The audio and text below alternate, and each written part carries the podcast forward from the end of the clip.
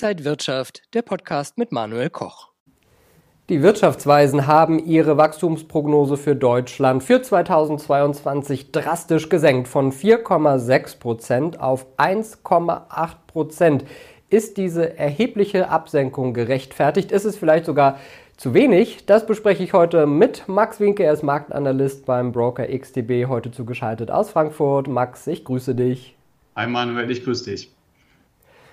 Max, nach Corona jetzt der Ukraine-Krieg und wir sehen wieder, wird die Wirtschaftsleistung, die Prognose nach unten korrigiert. Ist das dann gerechtfertigt? Können wir die 1,8 Prozent denn wenigstens in diesem Jahr halten? Eine stärkere Anpassung nach unten ist, denke ich, mehr als gerechtfertigt. Äh, wir sehen, dass sich der Krieg in der Ukraine fortsetzt. Das verlangsamt das Wirtschaftswachstum und erhöht natürlich auch die äh, Energie- und Verbraucherpreise. Und ähm, ja, das hat zur Folge, dass die zentralen Banken mit diesem hohen ähm, ja, Inflationsdruck zu kämpfen haben.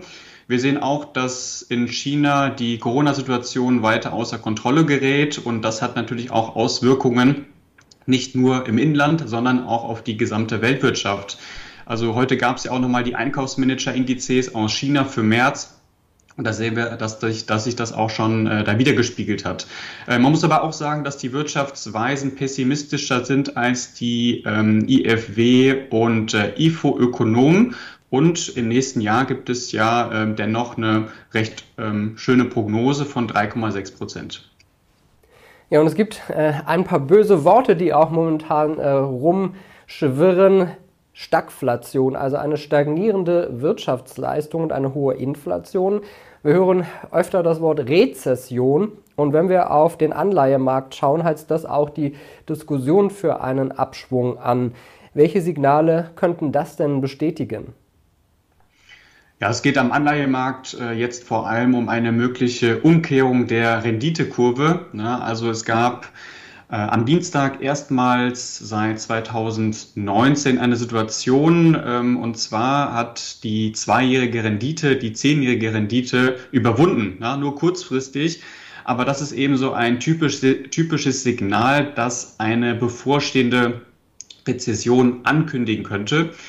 Äh, die Aktienmärkte, die waren da ähm, nicht sonderlich beeindruckt davon, waren recht widerstandsfähig gegenüber diesen neuen Informationen.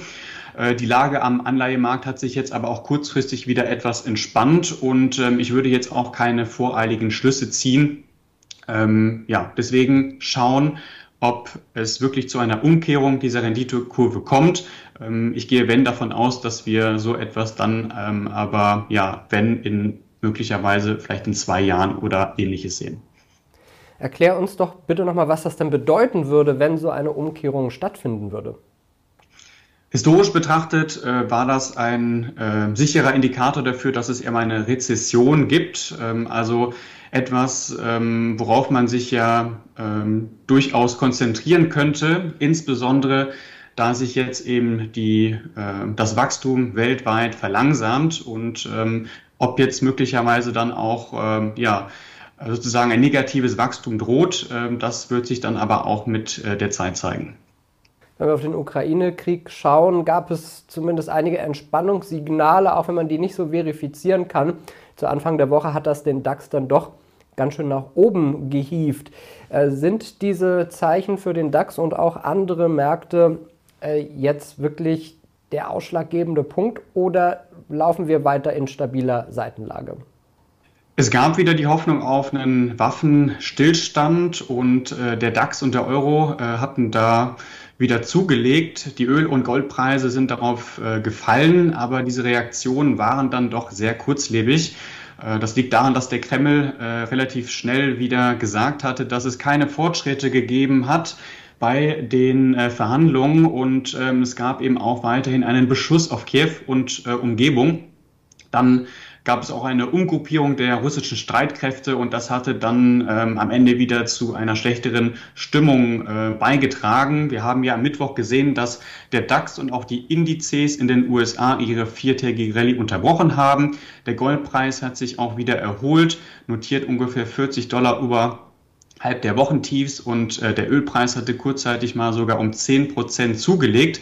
Da gab es jetzt auch wieder ein paar naja, Gewinnmitnahmen. Das hat aber eher was damit zu tun, dass die USA äh, jetzt möglicherweise nochmals weitere äh, Ölreserven freigeben könnten.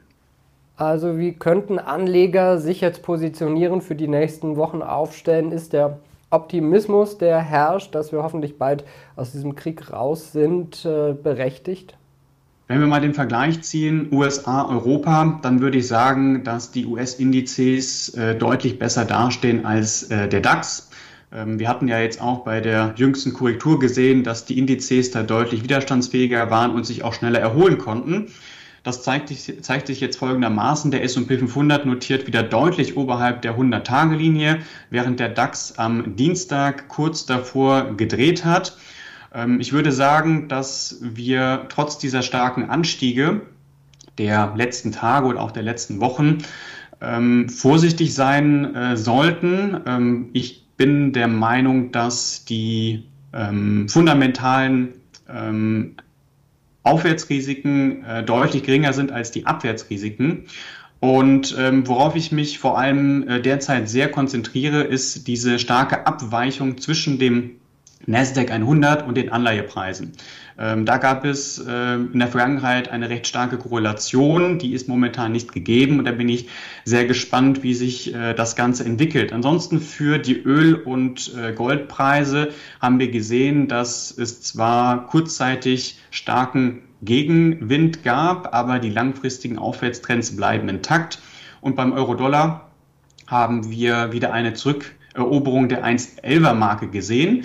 Wir sind kurzfristig schon seit einiger Zeit wieder, naja, bullish unterwegs. Ähm, Im übergeordneten Bild stellt das meiner Meinung nach aber auch nur eine, naja, ich würde es mal komplexere Aufwärtskorrektur nennen, denn ja, der langfristige Aufwärtstrend, der bleibt nach wie vor intakt sagt Marktanalyst Max Winke von XTB zugeschaltet aus Frankfurt. Max, danke dir für diese Einblicke. Sehr gerne, Manuel. Und Ihnen, liebe Zuschauer, danke fürs Interesse am XDB Market Talk für diese Woche. Bleiben Sie gesund und munter, alles Gute und bis zum nächsten Mal. Und wenn euch diese Sendung gefallen hat, dann abonniert gerne den Podcast von Inside Wirtschaft und gebt uns ein Like.